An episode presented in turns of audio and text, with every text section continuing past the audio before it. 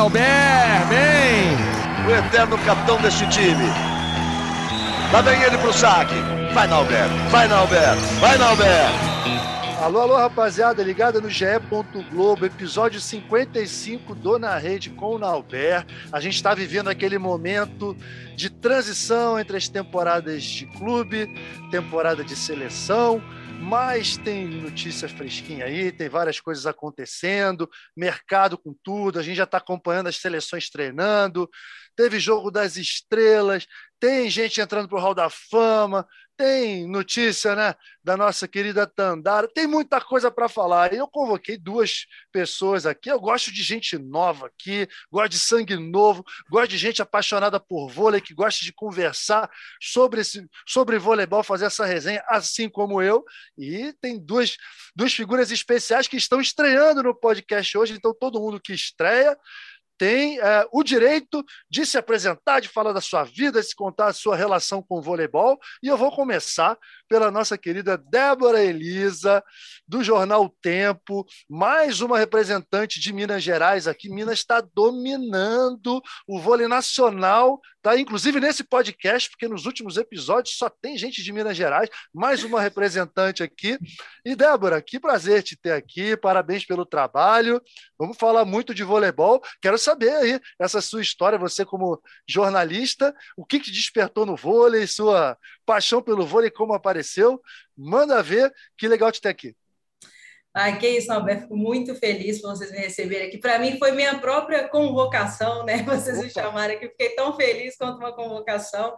É, eu tenho um privilégio muito grande agora de cuidar um pouquinho aí da, do voleibol no Jornal Tempo aqui em BH, que é é, muito apaixonado por vôlei, né? A cidade, o estado, a gente já está falando tanto aí de como Minas Gerais está crescendo aí no vôlei.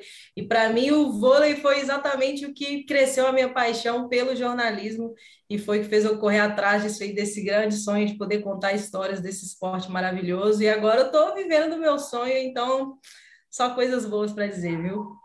Ah, legal. Temos muita coisa para falar do voleibol de Minas Gerais também. Quero saber de você daqui a pouquinho o que, você achou da temporada. Deve estar radiante, assim como todos os, a galera de Minas Gerais, mas vamos falar isso daqui a pouquinho.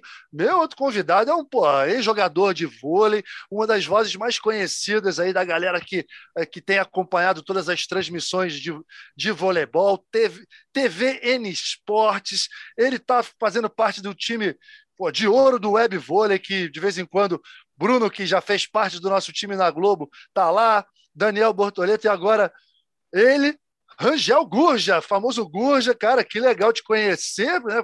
Trocar essa ideia contigo pessoalmente, parabéns pelo trabalho. E, pô, quero saber aí, eu sei que tem história de bastidores lá do Jogo das Estrelas, você teve lá filmando, enfim, várias coisas para a gente conversar aqui, Gurja. Prazer te ter aqui, obrigado por aceitar o convite.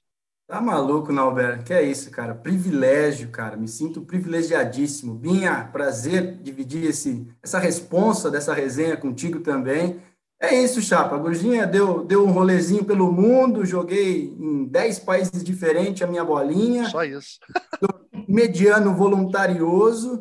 E aí, quando encerrei minha carreira, tive ainda uma passagem é, de, na comissão técnica, né? Fui auxiliar técnico no Al Jazeera voltei para o Brasil e recebi esse convite aí para um teste de comentarista. Há três temporadas somos parceiros de profissões, desenrolo lá na N Sports com a parceria com a Confederação, né, no canal Vôlei Brasil. E há dois meses recebi o convite de Bruno Souza e Daniel Bortoleto para integrar o time do Web Vôlei. Então, estou vivendo um sonho, cara. Estou, na realidade, vivendo um sonho. E hoje é mais um desses que eu tenho o privilégio de sonhar acordado aqui, dividir essa resenha com vocês. Gratidão. Cara, que legal. Deixa eu já aproveitar essa leva aí e te perguntar o que, que se despertou para a comunicação, é, até mesmo para comparar as nossas histórias. Era uma coisa que você já queria ou pintou naturalmente, você se identificou e seguiu? Cara, eu ouvia muito, pô, você é um cara comunicativo, você tem um estilo de falar legal, não sei o quê, por que, que meu, você, você precisa botar a cara na internet? Não que passava pela minha cabeça ser um comentarista de voleibol, mas sempre acompanhei esportes em geral, né? E, pô, vira e mexe, eu estava assistindo, principalmente com meu pai, com meu irmão, e, pô, eu falava um lance, eu dava uma, uma, uma cornetada, um pitaco, na jogada seguinte o comentarista falava, vou lá, o cara tá ali ganhando dinheiro lá para falar e você tá aí, né? Então, foi, foi meio assim, foi... Alguns sinais apareciam, mas não, não foi nada premeditado. Recebi o convite, eu tinha voltado dos Emirados, estava no Brasil, não tinha um emprego, falei, óbvio que vou, como que eu não vou? Inclusive, foi com Natália Lara, minha primeira partida, e a primeira partida dela também. Ela também nunca tinha narrado um jogo de voleibol, e fizemos o teste juntos e fomos aprovados juntos. Um jogo feminino, se não me engano, foi ou foi Praia Clube e Country Club Valinhos, ou foi Minas e Country Club, porque foram esses dois jogos, não sei dizer qual foi o primeiro, mas foram os dois com a Natália Lara e fomos aprovados, e hoje ela está voando aí também com vocês aí no Grupo Globo, parceiraça minha, e, e, assim começou a minha história na, na comunicação, né? Na, na, comunicação. Falar de voleibol, para mim, é natural, é, um, é, uma coisa que eu consumo, é, é o meio em que eu vivo, é o meu círculo de amizades. Então, eu tenho, tenho desfrutado muito, desfrutado diariamente da, do trabalho. Cara, que legal, porque, acima de tudo, uma diversão, né? A gente trabalhar com o que a gente gosta, com o que a gente ama, a gente nem se sente trabalhando. Eu brinco aqui que, pô, eu sou um vagabundo, cara, porque eu nunca trabalhei na minha vida. Foi a vida inteira é, fazendo pô, aquilo que, que, a gente gosta, cara. Então, pô, não tem nada de trabalho, não tem nada de sacrifício. Ô, Débora, ô, Débora, quer dizer, Débora Elisa, Débora Elisa, como é que a galera te chama? Que eu já vi que tem apelido aí nessa história. É, é isso aí, Débora Elisa é o nome, né? Mas Binha, todo mundo me chama Binha, Binha de Debinha, isso. De Debinha. minha vovó colocou em mim quando era criança e eu carrego desde então. Pô, então eu, como já sou íntimo de você aqui, vamos de Binha, pode ser? Claro. Pô, então, Binha, me diz uma coisa. Essa temporada aí, cara, de clubes mineiros que ganharam, os times ganharam tudo. Cara, que, que absurdo, né? Fazia tempo que a gente não via isso acontecer. Praia e Minas dominaram no feminino, Cruzeiro e Minas dominaram no masculino. Era algo que a gente já. Todos os prognósticos da Superliga passada a gente falava né, do favoritismo desses times, mas favoritismo confirmado em praticamente todas as competições. O que, que você tem escutado aí da galera? A galera de Minas está eufórica e está assim, mas o certo é que a gente, para a próxima temporada, o sarrafo está lá em cima, hein? E a expectativa é alta. Que que você, qual a análise que você faz disso tudo? Ah, com certeza, assim, o voleibol mineiro para mim eu sempre falo, né, todo dia é um privilégio muito grande eu estar tão perto assim dos clubes, porque realmente a gente não tem o que falar, né, a temporada e, e foi uma temporada em que os clubes dominaram desde o início, né, talvez o, o Itambé Minas ali no feminino ficou um pouquinho mais oscilando no início da temporada, mas assim, desde o início da temporada já começaram acelerados os clubes, né? Montaram elencos muito fortes, elencos olímpicos, é, os clubes investindo bastante, a federação também uma grande parceira dos clubes, então o vôlei mineiro é, tá aí demonstrando o quanto pode ser esse esporte maravilhoso aqui no Brasil e vem numa trajetória ascendente, né? Então eu fico sempre, cada temporada eu fico empolgada para saber o que, que esses clubes vão arrumar na próxima, né? Porque a gente sempre se surpreende, né? O Praia Clube mesmo essa temporada fez assim, faltou ali um pouquinho na final, né? Mas foi uma temporada perto da perfeição, né? Os times jogando muito bem, o um elenco muito coeso desde o início. É diferente, né? Vocês que foram atletas sabem muito mais do que eu. Como no início da temporada, talvez ali o voleibol de outubro é um pouquinho diferente do, né, no final da temporada, mas elas já começaram aceleradas. Então, assim, o vôlei mineiro Está sendo um prazer muito grande acompanhar de perto e poder acompanhar também, às vezes até como torcedor, porque eu torço para Minas Gerais também. Então, está é, tá sendo maravilhosa essa temporada. Eu só tenho expectativas altíssimas para a próxima. É, expectativas altas. Agora, Gurja, pô, o voleibol de todo o Brasil tá no recalque, né, cara? Que porra, os times de Minas, cara, ganharam tudo. O que, você acha que o pessoal, tanto no feminino quanto no masculino, de outros estados, e principalmente São Paulo, né? Porque São Paulo é, tem uma tradição, tem um histórico de domínio nos, nos, últimos 15, 20 anos muito grande. De repente vem Minas e Zal, papa tudo. O que, que você acha que o pessoal está aprontando aí? Você está vendo movimentos importantes para que essa hegemonia mineira seja quebrada na próxima temporada? Ah, não tenha dúvida, a galera está se movimentando sim, viu, meu chapa? Eu vejo, eu vejo um, um Vedacity Vôlei Guarulhos se fortalecendo, tem um trabalho bastante interessante lá comando do Gui Novaes, com o presida Marcili, que também é um cara que preza muito pelo lado humano ali, é um cara bem relacionado, estuda muito a parte de gestão, acho que, que vem forte. A gente viu agora também aí é, São José, né, o Farmaconte São José, que migrou de Itapetininga na temporada para São José, também já anunciou um grande investimento, uma nova arena, a galera está se movimentando. Blumenau também fez uma excelente temporada, conseguiu ali manter boa parte da base do time que teve sucesso nessa última temporada, já anunciou reforços. É, eu acho que realmente segue no topo da lista o Sada Cruzeiro e o Fiat Gerdau Minas, né? São duas equipes tradicionalíssimas que conseguem manter o mesmo plantel e pontuais é, contratações, né? Então, duas perdas grandes ali no, no, no, Sala Cruzeiro, mas também chegando dois nomes gigantes, né? Saindo Isaac Cachopa, chegando Uriarte, chegando Vacari, chegando Lucão. Então, ali, ali o nível é, é a mais, né? Os caras não são tetracampeões do mundo à toa, pedalando por 3 a 0 as máquinas italianas. Então, eles querem, querem manter isso aí. Aí a gente vê ali um Itambé Minas com um mago distribuindo magia, ninguém que tem um mago no plantel almeja menos do que títulos, né? Ele tem esse, esse poder de, de botar todo mundo no jogo, de, de dar moral para a molecada e essa molecada jogar bola como veteranos.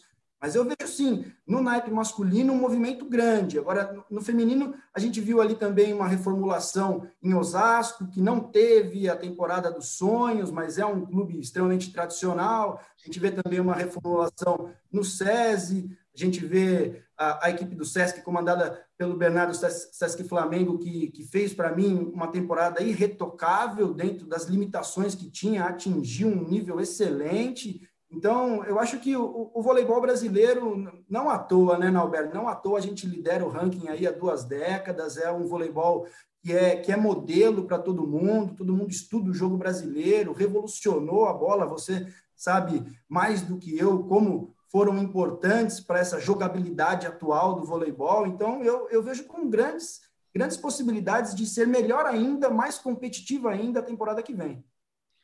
Cara, é isso aí. Eu, eu fico contente uh, por nós estamos, mesmo diante de uma dificuldade econômica, mesmo diante do euro do jeito que está, a gente sabe que o voleibol europeu, e a gente não fala hoje em dia só de voleibol italiano, na minha época era só voleibol italiano.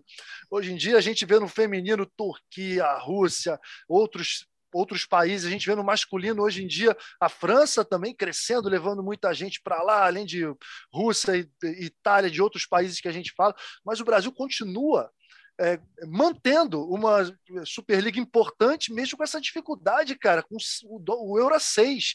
Eu fico fazendo as contas aqui, né? Quer dizer, a gente já sai seis, ve seis vezes no prejuízo em relação ao, ao possível contrato de lá da Europa, e a gente não fala que antigamente, né, gente? sei se vocês vão concordar, Antigamente a gente falava de mercado internacional só para os top de linha, só para quem era de seleção. Hoje em dia não, a gente fala qualquer jogador, qualquer jogadora do mercado pode ter um bom contrato lá na Europa, com esses valores que estão sendo praticados. E mesmo assim, a gente consegue manter o nosso nível da Superliga. Isso é bastante legal, né? Isso é sinal de que, é, mesmo com todas as dificuldades, a consistência, né? A consistência e as empresas vêm no voleibol credibilidade, não é isso? O que, que vocês acham? O que, que você acha, Binha? Binha, tô íntimo já.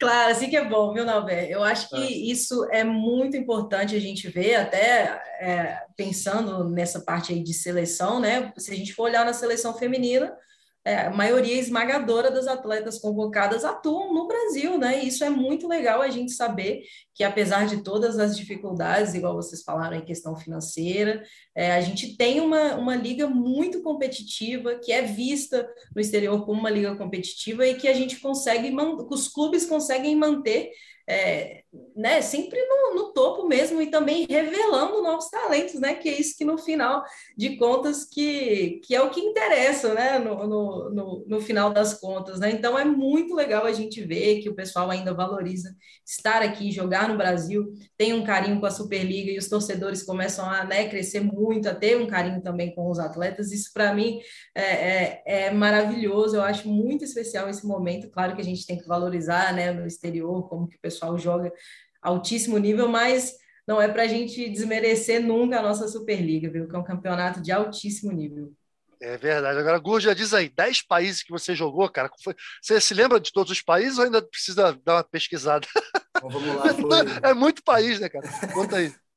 Portugal, Espanha, República Tcheca, uh, Catar, Kuwait, Bahrein, Emirados Árabes, Líbano, Indonésia, Argentina e Brasil. Cara, assim, então você jogou na Europa, você dominou lá no, no, no mundo árabe, dominou no lá também. Deu um, deu um pulinho lá na, na, na Ásia, lá do, pô, lá do outro lado, longeão, depois voltou para cá. Caramba, foi. rodou, rodou pra caramba. Foi. E foi até que ano, cara? Até que ano que você Eu, jogou? Até 2018, minha última temporada uh, na Liga Argentina, joguei no São Lourenço. Eu tinha voltado de uma lesão, tendão de Aquiles, e aí consegui ainda jogar essa mas aí já, já vi que eu estava tava com muita dificuldade física e aí pintou a oportunidade de, de partir para o lado de, de ser auxiliar técnico, né? até por conta desse mercado árabe que eu tive. Então, é, o Clóvis, Clóvis Antônio Granada, um treinador de base no Brasil, foi meu treinador infanto em Sorocaba, numa baita escola de voleibol. Na época a gente batia de frente sempre com o Bana, que você estava levantando o caneco lá em, em 2000. Ah, a gente estava levantando o caneco em cima da molecada do Bana, que era campeã mundial na seleção, a gente estava levantando o caneco paulista lá. E, por fim, por conta do inglês, do, do, um pouco do árabe e tal, eu recebi essa proposta de ser auxiliar dele, e foi, meu, especial demais. Mas, mas foi isso, né, cara? Eu, eu, eu joguei uma Superliga por Maringá em 2007, temporada 2007 2008. Acho que foi sua última, você estava no Minas? Minha última, exatamente, minha última, pelo Minas. E, eu, eu, joguei pouco, eu estava com recuperando da cirurgia no ombro, mais uma. É, né? contra, contra a nossa deu bolada. A gente achou que ia ganhar lá em Maringá e aí foi para um tie-break e aí acabou. Acabou para nós. Perdemos né? no tie-break, não deu para nós porque o Nauber deu bolada. Mais ou menos. Aquele é, já não dava mais. É. E aí, mas é, é, isso, né, cara? Eu tive, tive a possibilidade de sair muito cedo. Eu eu, com 19 anos, recebi, tinha oferta para jogar no Brasil, Superliga, na época, ou em Bento, ou Araçatuba, ou Blumenau, e tive a oferta portuguesa e, e vi a possibilidade de um mercado internacional, para mim, mais vantajoso, até por conta de acrescentar uma cultura nova. É, e, e foi um tiro assertivo, porque se eu tivesse ficado no Brasil, eu acho que eu teria parado de jogar antes porque o mercado internacional se abriu para mim, e o mercado nacional a gente sabe que ele vai afunilando cada vez mais, né? Os jovens vêm chegando cada vez mais altos, mais fortes, com mais saúde, e eu, eu tenho consciência que a minha bolinha era uma bolinha mediana, eu era aquele, aquele ponteiro que se não desse o gás 120%, não, não, não dava, e aí você sabe que 120% sempre chega uma hora que, que a quilometragem fica alta, né? E aí, então, eu tive... É, não sei, esse, esse feeling de sair muito cedo e aí as coisas foram acontecendo com naturalidade. E, e, eu vejo hoje esse movimento que segue acontecendo, né? A galera tem um sonho de jogar Superliga, é realmente um, um prazer gigante para o profissional disputar uma competição do nível que é a Superliga, mas a galera olha com bons olhos também o mercado internacional, que é um mercado é, emergente e tem para todo mundo, tem para o top, tem para o mediano, sacou? É um mercado que se você pega ligas emergentes, você se destaca. O, o, profissional brasileiro ele é muito bem visto. Em todo lugar que eu fui, eu fui muito bem recebido. A galera, quando fala que é do Brasil, já abre um sorriso e sabe que a gente dá o gás, né, Nalberto? Sabe que a gente é... a modalidade. E o trabalho da base, isso, apesar dos problemas, a gente não é mais hegemonia nenhuma, né? A gente faz tempo até que não ganha um mundial na base aí. A gente sabe que antigamente a galera tremia a hora que via amarela nos mundiais aí. A gente tem passado perrengue até nos sul-americanos hoje em dia, mas não só porque o trabalho, as dificuldades do trabalho existem, mas porque também houve um crescimento global, né? A gente foi muito estudado, todo mundo, você sempre ser o ser a, ser batido, chega uma hora que, que todo mundo está no mesmo nível, né? Então, o, o profissional brasileiro, na minha opinião, ele é muito bem requisitado, ele é muito bem, bem visto em qualquer lugar, cara, em qualquer lugar do mundo. Toda liga tem um brasileiro e esse brasileiro pode crer que ele é referência, que ele está lá dando bolada, que ele está lá é, sendo um cara bom de grupo. Então, isso também é, engrandece o profissional aqui do Brasil.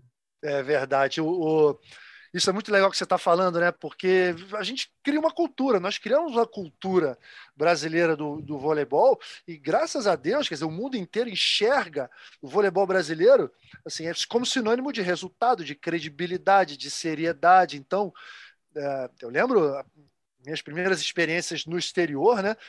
É, tem sempre um ou outro que chega e fala assim: ah, é, você vai chegar lá, você vai ver como você não vai ser bem tratado, que vão, vão botar o time inteiro nas suas costas, você vai ter que resolver tudo, se não resolver vai ser mandado embora, não sei o quê.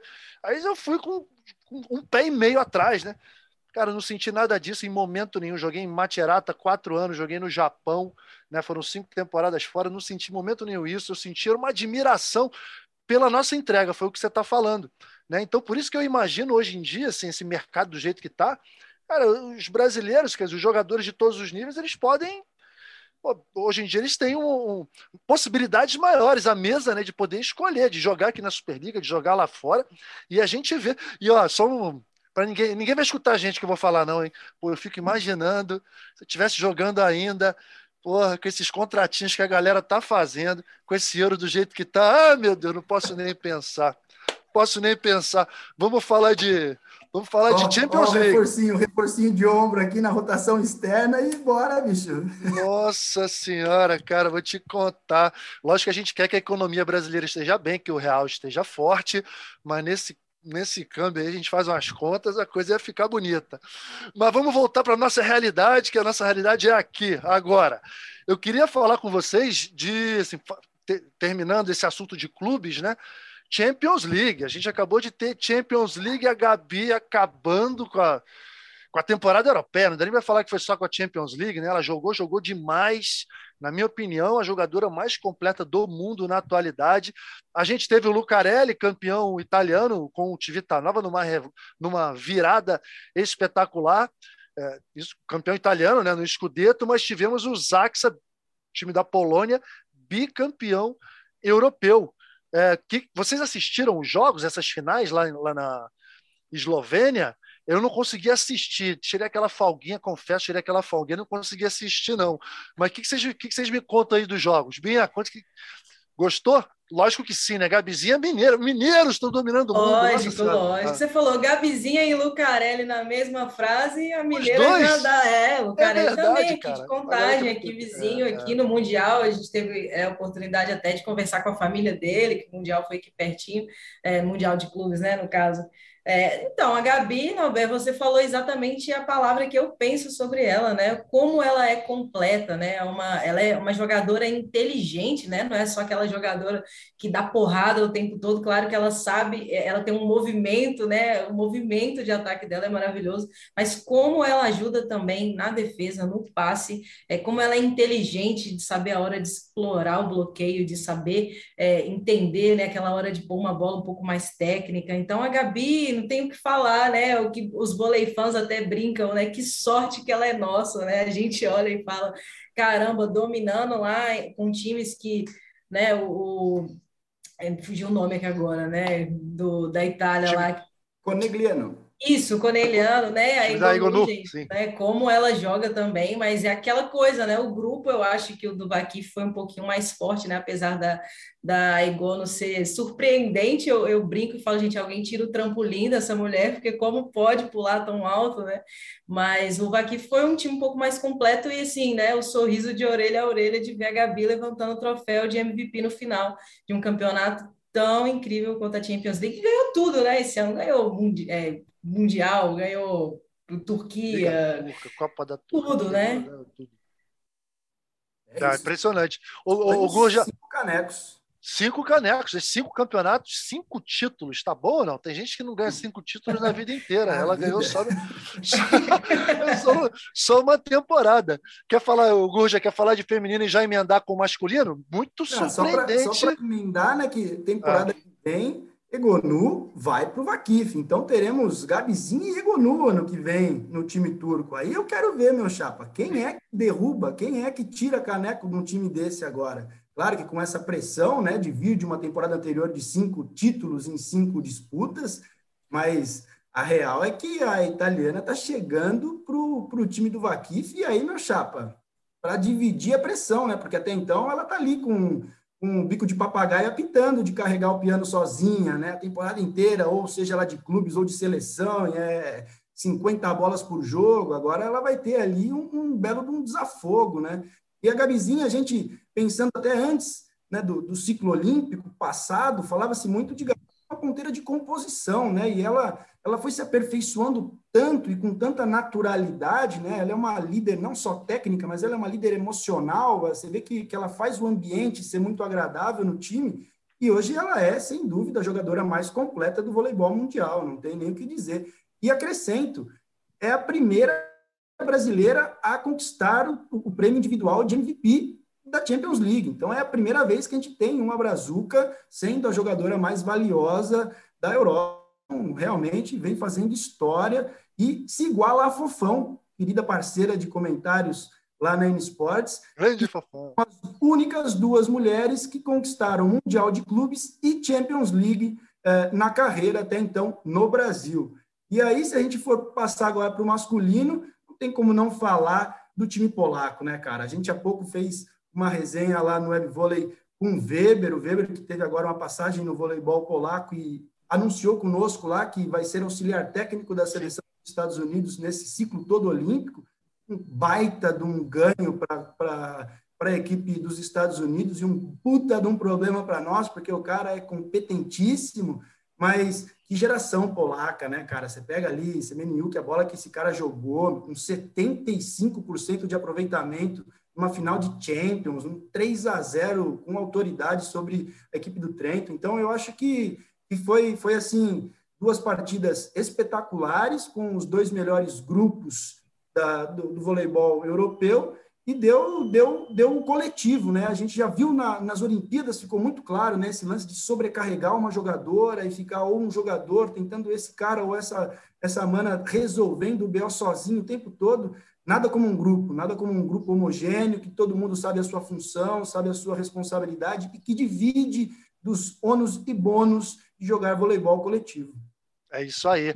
E aí, para complementar esse assunto, né, a gente fala muito, principalmente no, no, no, masculino, no feminino a gente fala muito do voleibol turco, né? É, são três, quatro times lá que tem as principais jogadoras, mas também temos os times italianos muito fortes, Novara, Conigliano e tudo. Mas no voleibol masculino, todo mundo fala de liga italiana, porque os times italianos, e o, o Civitanova, e o Trentino, e o Perugia, que tem o Leão, e quem mais? Tem Modena, a Liga Italiana insuperável, não sei o quê. Os times vieram para cá, tomaram um pau do Cruzeiro no Mundial, e aí o, tomaram um pau do Zaxa lá na Champions League também. Então, menos, né? Menos para a Liga Italiana, o negócio está bem mais globalizado do que imaginam, né? Vocês não acham? Não, os polacos, cara, os polacos estão com uma geração aí Desde aquele campeonato em 2019, que o time B da Polônia pedalou o nosso time A na seleção, que já me abriu um sinal de alerta. Essa rapaziada aí, a galera é 94, 95, 96, então estão aí com 25, 26 anos, cara. Esses caras estão voando na Albert. Realmente é uma seleção, principalmente os ponteiros, cara. Dá para fazer uma seleção A e B. Impressionante. Um baita nível e, e, e, e, o profissionalismo, como a liga é tratada, né? Todos os jogos televisionados, na Série A e na Série B, absolutamente todos os jogos passam na TV, é uma estrutura de trabalho que, que é muito diferenciada, isso reflete, né, cara? Chega na hora do vamos ver, isso reflete, não tenha dúvida. Sem dúvida alguma. Agora, já pegando esse gancho aí da gente falando do voleibol polonês de clubes. Vamos entrar no assunto seleção. Eu não quero nem falar com vocês sobre assim Liga das Nações, expectativa para a Liga das Nações. A gente sabe que é, um ano como esse é um ciclo olímpico mais curto, será um ciclo olímpico de três anos, mas a gente já está às vésperas aí do Campeonato Mundial e também às vésperas da própria Olimpíada, vai ser uma coisa bem mais enxuta. Então, eu prefiro, prefiro falar de ciclo olímpico e das competições mais importantes, porque eu tenho minhas dúvidas em relação a como todos os times, tanto no feminino quanto no masculino, vão jogar a Liga das Nações. Né? Certamente, esse ano se preparando para o Mundial, no ano da Olimpíada se preparando para a Olimpíada. Então, vamos falar um pouco de ciclo olímpico. Quais são as expectativas de vocês? Uh, Vamos lá, vamos falar primeiro no feminino. Vocês acham que Estados Unidos vão continuar a ser o time a ser batido, o grande favorito para as grandes vitórias nesse ciclo olímpico. É um time que a gente sabe que joga todas as competições à vera, não tem, não, não tem poupar, não tem nada disso. O Brasil a gente sabe que é assim também. O que, que vocês estão é, esperando? Tem algum time aí, algum país que, que possa chegar e entrar nesse, nesse time, nesse, desse duelo Brasil-Estados Unidos que tem acontecido, pelo menos aconteceu no passado, para chegar e incomodar muito. Qual a análise de vocês? Binha, e aí? É, eu acho que assim, eu tô uma palavra que eu poderia dizer assim sobre esse próximo ciclo olímpico de seleções e considerando também a seleção brasileira feminina é intrigada. Eu estou bastante intrigada porque eu estou curiosa para saber aí a gente está vendo que a nossa seleção está passando por um momento muito grande de renovação, talvez por, por Zé Roberto ter sido forçado a esse momento, né, por várias aposentadorias e tudo mais, e a gente tem aí atletas, sei lá, talvez numa anotação que eu fiz aqui, de 20 convocadas, 13 são menores de 25 anos, né? Então a gente vai vai ter um ciclo um pouco intrigante aí nesse começo. Eu acho que nunca a gente consegue descartar os Estados Unidos, né, pelos que, pelo que elas fazem, se a gente considerar o que foi é, a Liga das Nações do ano passado e a final olímpica também, né? Que talvez foi um pouquinho até, opa, um, um sustinho assim que a gente vê, viu a seleção brasileira vindo numa numa ascendente muito grande e foi, né, infelizmente é triste falar isso, mas foi completamente dominada, né, pelo, pelos Estados Unidos na final olímpica. É, eu fico um pouco curiosa também para saber o trabalho que o Lavarini vai fazer agora, né, com a seleção da Polônia, se não me engano, né, ele saiu da Coreia e foi é, assumir esse novo carrão aí, vamos ver o que ele vai fazer dirigindo esse carro. É, é como vocês falaram também, a seleção da Itália a gente nunca pode desconsiderar, mas também tem aquele pouquinho, aquele componente ali do, né, da, da Egono ser muito protagonista, e, né, o, é, o Gurja falou certinho, né, como que, pô, levantando 50 bolas para ela, ela terminou, eu acho que a final é, de um jogo de quatro sets com 32 pontos, um negócio assim. 40, né? então, mano. É, 42, né? Assim, é um número. Foi anunciado 39, no fim foram 40 pontos. É, esse é um número surpreendente. Então acaba que, que, que falta aquele um pouquinho ali. O voleibol é um esporte muito coletivo, né? Ele precisa muito de, de não dá para ter sempre aquele atleta carregador de piano ali. Então é uma seleção também que intriga um pouco para saber se eles vão conseguir superar essa egono deficiência ali, né? necessidade dela sempre. Mas eu estou muito curiosa para saber porque são várias interrogações na minha na minha opinião assim no feminino, né? Inclusive, os Estados Unidos também estão com algumas peças aí que não foram convocadas, né? Agora eu não estou me lembrando certinho, mas também vai vir uma seleção um pouquinho diferente do que foi a da Liga das Nações no ano passado, né? Então, estou bem curiosa. É, é, os jogos não começaram, a gente está na expectativa de, de ver, né? Mas eu vou, vou, vou, dar uma provocada aqui. Gurja, é uma, é uma loucura. Esse voleibol feminino a gente viu em 2018, campeonato mundial, campeã Sérvia, vice-campeã Itália, a China foi terceira, não foi isso? isso? É, foi a China. Quem ficou em quarto, que eu nem lembro? O Brasil ficou lá atrás, mas foi Estados Unidos em quarto? Não lembro. Enfim, eu lembro assim que ficou muito marcado que o pódio no, no, Mundial Feminino de 2018 foi com os três times das super jogadoras. Né? A gente via Boscovic na Sérvia, Tingzu na China, uh, Egonu na Itália, e aí todas as projeções para a Olimpíada né, mostravam, pô, esses times aí é necessário hoje em dia ter uma grande jogadora, uma grande pontuadora, uma super jogadora, não sei o quê. E aí eu conversei com o Zé Roberto antes da Olimpíada, ele falou: oh, não é bem assim, não, não sei o quê, não sei o quê. Pô, Zé Roberto é Zé Roberto, né, cara? A gente tem que tirar o chapéu. E aí o que, que aconteceu na Olimpíada? Tudo ao contrário. Quer dizer, chegaram os dois times na final que não têm as super jogadoras pontuadoras e tal, os times da coletividade. E aí, cara, qual é a tendência do vôlei feminino? Que a gente não consegue, a gente não consegue definir assim. É, são ciclos que estão durando muito pouco. O que, que você acha? Olha, cara, é... bom, falando em Liga das Nações, Estados Unidos, supremacia, né? Foram três títulos em três é. competições. Em 2018, é, unificou-se a competição, né? Deixou de existir o Grand Prix e a Liga Mundial e unificou-se então para a Liga das Nações. Desde então, só deu os Estados Unidos no feminino. com Bart Hackley levantando duas vezes o, o prêmio de MVP. Ela também já está aí, anunciou, anunciou um, um ano sabático, vamos dizer assim. Não sei se é aposentadoria, já anunciou que ela é, descansará a próxima temporada. Eu vejo sim, cara, Estados Unidos sendo o time a ser batido pela coletividade, pelo plano de jogo, pela condição de, de, de alternância, de peças de reposição. Mas não tem como descartar. O Brasil, mesmo com toda essa incógnita ainda de como será essa, essa absorção e adaptação dessas novas jogadoras vestindo a camisa da seleção, né, essa experiência, para muitas delas, a primeira experiência internacional na, no, no, time A, né, no time A, na seleção A do, do Brasil, não tem como tirar a Itália, porque Gonu, se ela resolver botar a bola debaixo do braço mesmo, acabou. Não tem como tirar Boscovic, que de repente é Bosco 30, não Bosco 20. Então, também é outra que, meu, tem o chicote que estrala ali, bota muita bola no chão. Eu vejo a Turquia, cara, como uma equipe que pode surpreender e a China, né, cara? Não tem como tirar a China. A gente não sabe como é que é. A gente viu ali a convocação da China, eram 70 atletas, tá ligado? A gente não, não tem muito conhecimento do que acontece lá, né? Não temos mais azul, a gente não sabe qual é a situação física dela também, né? Nas Olimpíadas ela jogou bastante é, machucada e anunciou que faria uma cirurgia, mas ninguém sabe qual é a atual condição física dela, mas tecnicamente não tem o que falar, é, é diferenciadíssima. Eu vejo aí, esses são, para mim, os, os, principais, né? Os principais. Sérvia, não? Você falou Sérvia? Sérvia, Boscovite não tem como. Ah, tá. Né? Ah, você falou. Tá certo. Desculpa.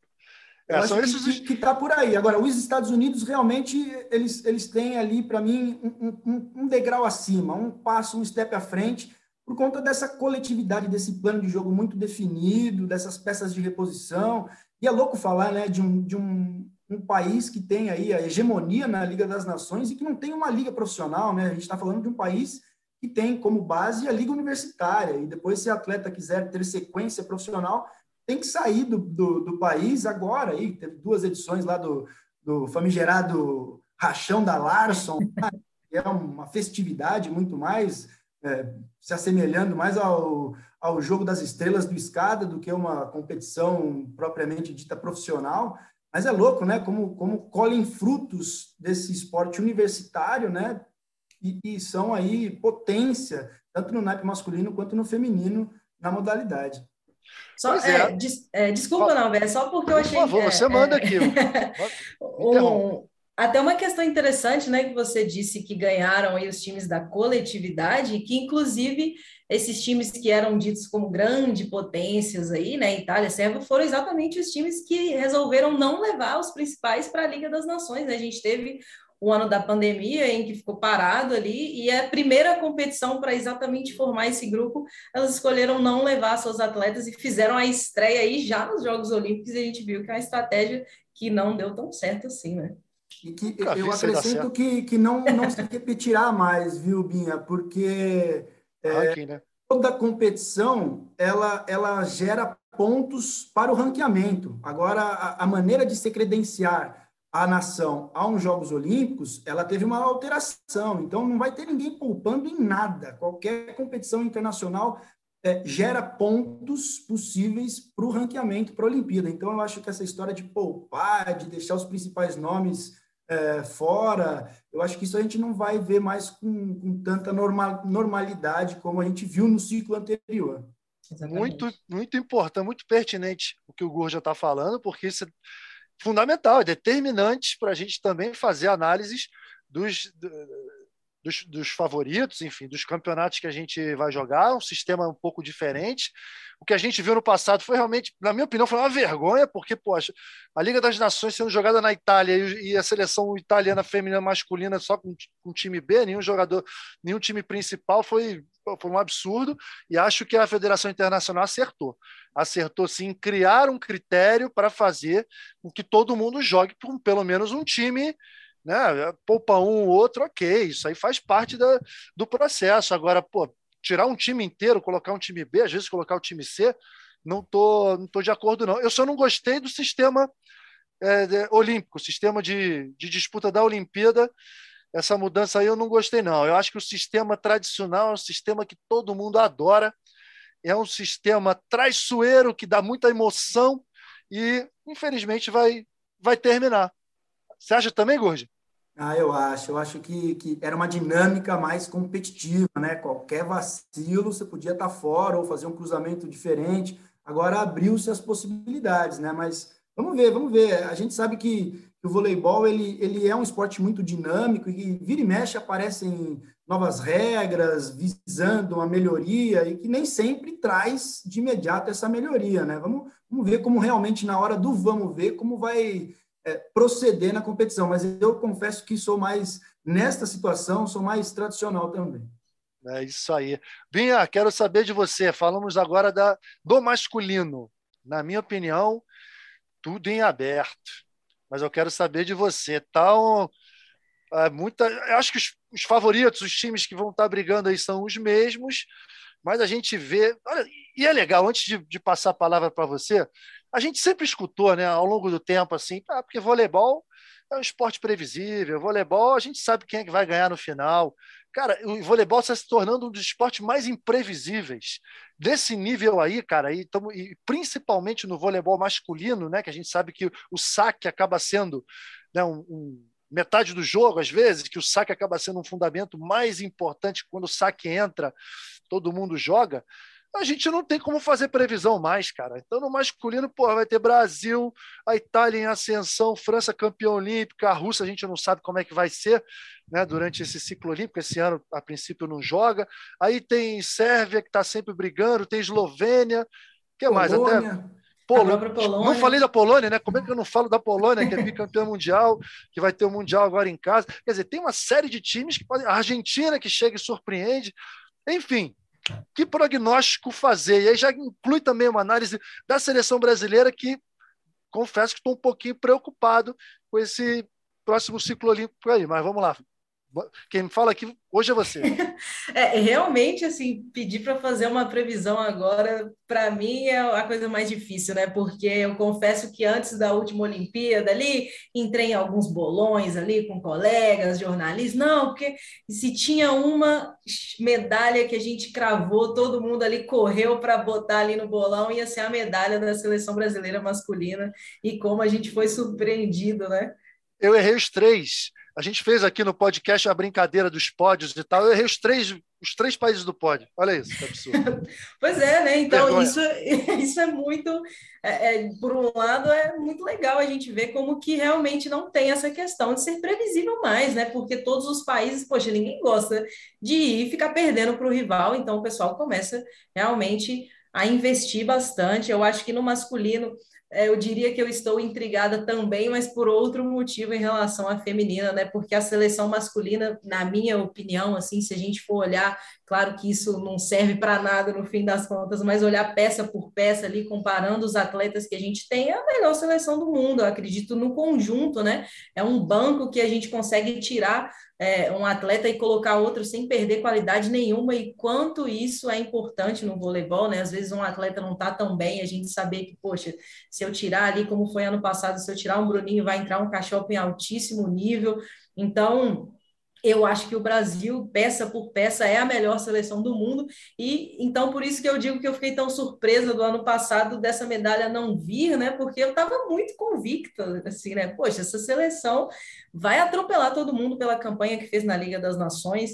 É, então a gente fica um pouco aí surpreso, fica um pouco, putz, não dá para eu falar aqui agora, uma, né, não vou dar previsão nenhuma, porque depois daqui a um ano ali já não vai valer de nada isso aí que eu falei. É, mas é muito interessante a gente ver novas potências surgindo, né? Por mais que tenha doído a gente ver a seleção da Argentina ganhando na disputa do bronze, é legal a gente ver também outra seleção sul-americana crescendo tanto, porque por tantos anos o Brasil foi hegemonia na América do Sul, mas a gente tem peças aí, né? Com certeza atletas que que não perdem em nada, que disputam de igual para igual com qualquer seleção do mundo e enfim, eu tô.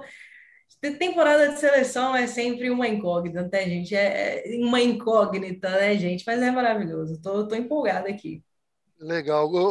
Gurja, você compartilha dessa mesma confiança da nossa querida Débora Elisa Abinha? Compartilha dessa Olha, mesma confiança. Eu tô um pouco, confesso que eu estou um pouco preocupado. Vamos ver se você está esse... também preocupado e se a preocupação é a mesma. Vai lá.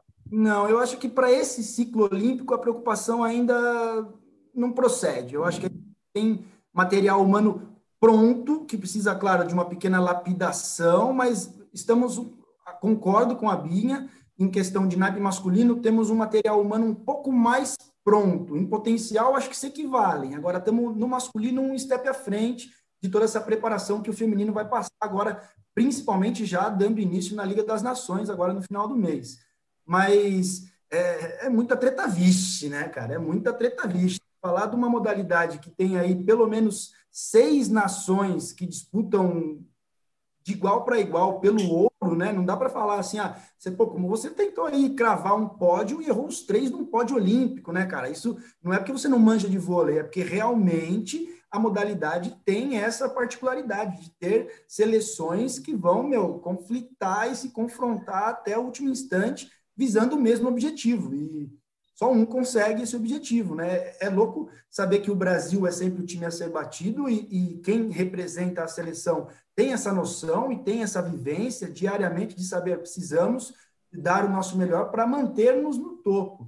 Mas eu vejo sim a concorrência sendo cada vez maior. Eu vejo um time um time polaco chegando muito forte, uma geração muito pronta, muito forte o Leão, que ainda né, na seleção parece que não é não, não tem uma identificação com o país, é diferente de a gente ver um Mantorena italianíssimo, um Leal brasileiríssimo, né? A gente vê ali um Leão muito cubano no meio ali do, dos poloneses, que tem muita qualidade na entrada de rede e acaba tendo que bater a palma porque o cara é realmente fora da curva. Então, para mim ainda é essa situação lá na Polônia. Estados Unidos não tem nem o que falar, né, cara? Um, baita de um time, uma seleção também muito homogênea. Muito me agrada a chegada do Weber, que é um cara que conhece, meu, todos os caminhos, é um baita de um formador de grupos, é um cara que sabe realmente da modalidade, entende e consegue transmitir o conhecimento dele para o grupo. Itália é sempre uma grande força, também conseguindo novos nomes, né? A gente vê ali o Rett, né? a gente vê Micheleto chegando forte, Aí a gente pega o Zaitsev, já está já abaixando a curva, a gente pega o Rantorena já abaixando a curva. Então, eu, eu confesso que tenho, tenho bastante uh, boas ambições e expectativas em torno da seleção brasileira, mas também não, não tem como cravar nada, porque a concorrência é gigantesca. Não, certamente o Brasil vai estar sempre brigando, né? O que eu falei de preocupação é assim, tem uma posição, uma posição que no momento me preocupa na seleção masculina e para o voleibol masculino é absolutamente essencial, fundamental a gente ter um Saída cara. Exatamente. É, não que os jogadores substitutos do Wallace é, não sejam capazes, muito pelo contrário, a gente vê uma galera boa de bola aí, né? Foi convocado o Franco, a gente tem o Darlan, o Alan, é, os substitutos naturais, né, que seriam o Felipe Roque, com, contusão, o Abuba também contusão, o Alan também não fez uma, tempo, uma temporada completa lá na Rússia, quer dizer, é, existe potencial, mas vão ter que ralar, a gente vai ter que ralar porque assim, vai ser um ciclo olímpico de ganhar consistência numa posição que foi dominada por Leandro, porra, André Nascimento, nesse século foi André Nascimento, Leandro Vissotto e o Wallace, cara, olha os opostos que a gente tem, a gente sempre teve os melhores dos três melhores opostos do mundo. E eles é, assumiram essa. O Theo deu bolada uma época aí também. Hã? O Theo. O Theo deu bolada na saída uma época aí também, vai? Ah, o Theo é, é ótimo, ele é, ele é bom de bola, mas ele não chegou a ter né, uma sequência como titular, né? Como esses três uhum. que, eu, que eu acabei falando. E, uhum. enfim, estamos falando aqui do Alan, que seria o titular, né? Ele, como é que ele vai estar fisicamente? É o cara que assumiria essa condição. E quem seria a, a, a primeira opção também para uma inversão de 5-1 ou para o lugar dele. Eles vão ter que ganhar a experiência e ganhar essa, essa casca de, de segurar a posição de oposto durante um ciclo olímpico, já jogando o Mundial. Eu to, tomara que dê certo, eu confio muito em todo mundo que está lá, mas não é tarefa das mais fáceis, não. E vejo hoje alguns times à frente do Brasil. A França está à frente, por conta da experiência. Eu acho que a Itália, olho nesse time da Itália aí, renovado, campeão europeu. Fefe de Jorge, muito esperto, inteligentíssimo treinador. A Polônia nem se fala, só tem esse trauma olímpico, mas deixa esse trauma com eles, né? É, trauma olímpico. Resolvam com o BO deles lá. Exatamente, mas em campeonato mundial, os caras vêm que vêm, que eles são bicampeões mundiais, tem a Rússia que a gente não sabe, enfim, tem a Eslovênia crescendo. Nossa Senhora, eu espero. O certo é o seguinte, galera: no masculino, o Brasil vai ter que chegar sempre muito bem treinado, muito bem preparado, porque senão vai, vai ficar difícil. Mas a gente está sempre nessa esperança, nessa vontade de que o Brasil ganhe, porque nós precisamos muito disso, né? Porra, que papo bom, hein, galera? Já estamos, nossa, 50 minutos. Antes da gente encerrar, duas noticiazinhas que eu chamei a atenção. Vocês se quiserem também abordar outras, outras notícias, fiquem à vontade. Mas eu separei o doping da Tandara, né? Infelizmente, a gente achando que ela já fosse ser liberada para jogar, de repente me vem uma notícia de quatro anos de suspensão. Pegou vocês de surpresa. A mim, assim, deixou muito triste.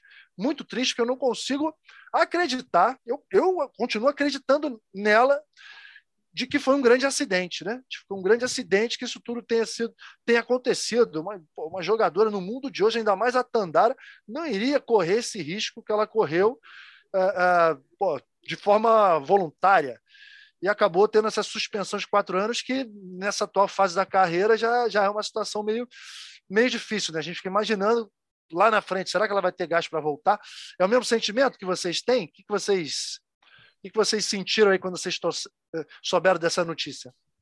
Com certeza eu penso a mesma questão, assim, é muito triste pensar que a carreira dela pode se encerrar dessa forma, né? A Tandara que tem uma relevância muito grande para o nosso voleibol, para a nossa seleção. É, já foi triste como foi encerrada durante a Olimpíada, né? Como foi aquela coisa meio abrupta, sai no meio da noite, essas coisas e, e como demorou, né? Esse processo, eu não tenho entendimento assim dos processos de doping, como funciona, mas foi uma notícia que foi pega um pouco de surpresa mesmo. Eu fui pego um pouco de surpresa é, e considerando exatamente o que você falou, né? Ficar esses mais três anos, né, sem treinar com o time, sem o coletivo, pensando no momento da carreira, eu acho muito difícil voltar para ser aquela Tandara que a gente teve né, vestindo a camisa da seleção. Então, uma perda muito grande, assim, para nós, né, para a seleção, para o Osasco, para o esporte em geral. É. E aí, Gorja? Olha, meu chapa, falar de doping é complicado, né, cara? A gente sabe o quanto que um atleta se dedica, o quanto de coisa que um atleta tem que abrir mão, se abdica para poder manter-se em alto nível. E aí, pô, não, não consigo ver uma atleta formada, experiente, com reconhecimento internacional na modalidade, correr um risco desse tamanho às vésperas de um, jogo, de um Jogos Olímpicos, sacou? Eu, eu acho que ainda isso pode rolar alguma reviravolta, eu acho que isso está longe de, de ser um veredito final, cabe recurso. Agora, é, seria muita hipocrisia ela, ela bater na tecla de que não, de que ela é inocente e ela prejudicar todo um, um, planejamento de clubes, né? Ela, pô, teve ali os salários mantidos por Osasco, Osasco não contratou nenhuma outra jogadora na esperança de que isso podia, pudesse é, ser é, revisto, absolvido realmente, ela não, não sairia de uma, de uma, uma concentração olímpica, de uns Jogos Olímpicos, dizendo para a galera que era inocente, falando para o Zé, para todo o grupo, sacou? Eu acho que que, que, ainda me cheira alguma coisa meio mal explicada e, e não dá para julgar, velho. Não dá de maneira nenhuma para é, eu acho que, que se aconteceu, é, pode ter muito sido, sim, de maneira involuntária. Eu confesso que é, seria muita burrice falando ah, é claro, correr esse risco é, com, com tamanha possibilidade de dar errado, sacou? Ela, eu confesso que, que não, que eu acho que realmente se realmente aconteceu, porque foi provado que sim, pode ter sido sim uma contaminação cruzada. Agora, é uma substância que é ilegal no Brasil, uma farmácia de manipulação que não o manipula, então tem, tem muita vertente aí, tem muita coisa mal explicada e que não cabe ninguém a julgar. A gente aqui não, não é médico, a gente aqui não é juiz de direito, a gente é ex-jogador e jornalista. Quem é jornalista, porque a gente é só ex-jogador. É isso. E, E eu só torço para que ela tenha serenidade, que se realmente ela tiver que cumprir aí os quatro anos de, de punição, pô, fazendo as contas, ela deve voltar então com 37 para 38 anos. A gente sabe que é uma, é uma idade já avançada, principalmente vindo de um hiato de quatro anos. Então, acho que realmente, se ela tiver que cumprir essa punição toda, não veremos mais a Tandara é, em nível profissional. É, é isso, né? Acho que para concluir, a gente lamenta mas continua torcendo. Eu espero realmente que esse caso não esteja encerrado, né? Que algo seja revisto, cara. Eu não consigo. A gente imagina assim, bom senso, né, cara? Ela é uma pessoa, uma atleta renomada, uma atleta que não começou a jogar vôlei ontem, ela não faria nada disso de uma forma voluntária. A gente torce para que isso seja revisto e que ela, a gente possa ver a Tandara jogando ainda, se possível, com a camisa da seleção. Um beijo para ela e que tudo dê certo, né? Então, gente, olha só, para a gente encerrar, vamos encerrar em alto, em alto astral, em alto nível, como foi esse papo aqui. Fernanda Venturini e Bernardino no Hall da Fama, né? Cara, que barato, né? Os dois que foram casados durante 25 anos, agora vão ter que carregar essa também. Entraram para o Hall da Fama no mesmo ano. Eles são da classe de 2022 do Hall da Fama. Bernardinho como técnico, Fernanda Venturini como jogadora, logicamente. Que legal, né? Que notícia boa aí nessa, nessa intertemporada entre clubes e seleção a gente receber uh, que esses dois estão no Hall da Fama de forma merecidíssima, né? Com certeza, é muito legal a gente ver esses reconhecimentos aí de pessoas tão importantes para o desenvolvimento, né? Da, é, hoje a gente vê o voleibol brasileiro assim, pô, a gente já num alto nível reconhecido, mas a gente vê as pessoas que estavam ali atrás também carregando aquele piano, é muito legal ver esse reconhecimento, então fico super feliz também, Bernardinho, pô, dispensa comentários a história que ele fez nas duas seleções e faz, continua fazendo até hoje, então, poxa, notícias maravilhosas mesmo para a gente encerrar, viu, Norberto? É isso, quero encerrar em, em alta astral, diz aí, Gurja. Ah, não que seja uma surpresa. É, né? É, antes tarde do que nunca. Estamos falando de uma Fernanda Venturini que é a recordista de MVP da Superliga Brasileira. Nunca ninguém ganhou mais título individual do que ela. E o Bernardo, o maior campeão da Superliga, sacou? Nós estamos falando de dois fora de série, não tem nem o que falar. Merecidíssimo, que bom, antes tarde do que nunca. E acrescento, não vejo a hora de William Capita também receber essa honraria aí, porque é um cara que merece muito, que também revolucionou a modalidade, foi aí o precursor do saque-viagem. Hoje, falar no voleibol sem saque-viagem não, não existe, é outra modalidade até. Então, é um cara que revolucionou o levantamento em suspensão. Antigamente, o levantador era sempre com o pezinho no chão e ele ali. Então, eu, eu sou muito amigo, hoje tenho tenho esse privilégio de ser amigo dos meus ídolos, que é um, um, um presente, um mais um dos mais presentes que eu ganhei do, do voleibol nessa nova carreira de comentarista. E, e, acrescento, não vejo a hora também do Capita receber essa honraria e estar tá aí no meio de vocês, monstros sagrados e atemporais, inoxidáveis da modalidade. Assino embaixo, William, grande William, nossa inspiração, né, cara? Grande William. E outro, outro nome, perdão de, de cortar, mas Zé Roberto. Zé Roberto também não está lá ainda.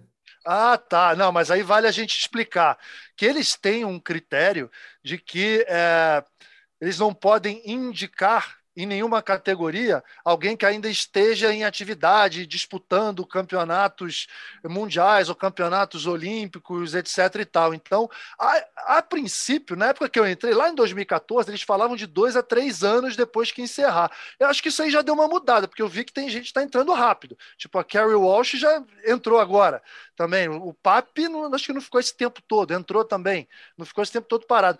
Então, o Zé Roberto, como ele está na seleção feminina ainda, disputando todos Boa. esses campeonatos, ele não, ele não pode entrar, mas vai entrar. Da mesma maneira, o William, eu acho que tantos atletas, tantas atletas, tantos atletas brasileiros, técnicos, a gente é o país do voleibol e merece botar todo mundo lá, todo mundo. Sabe que há, há 15 anos atrás, tinha um monte de americano, um monte de russo e aí uns gatos pingados dos outros países, né?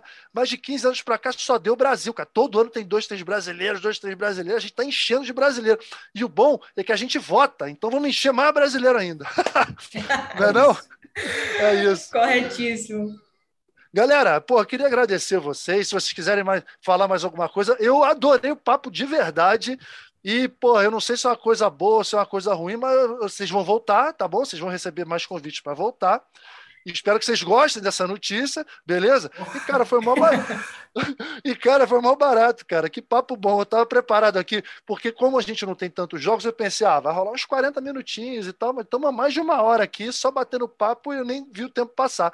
Obrigado, Binha, obrigado, tá? Já, você vê que a gente se conheceu há 20 anos atrás, né? A gente chama de Binha. Tudo. Que Obrigadão, isso, até gente. a próxima.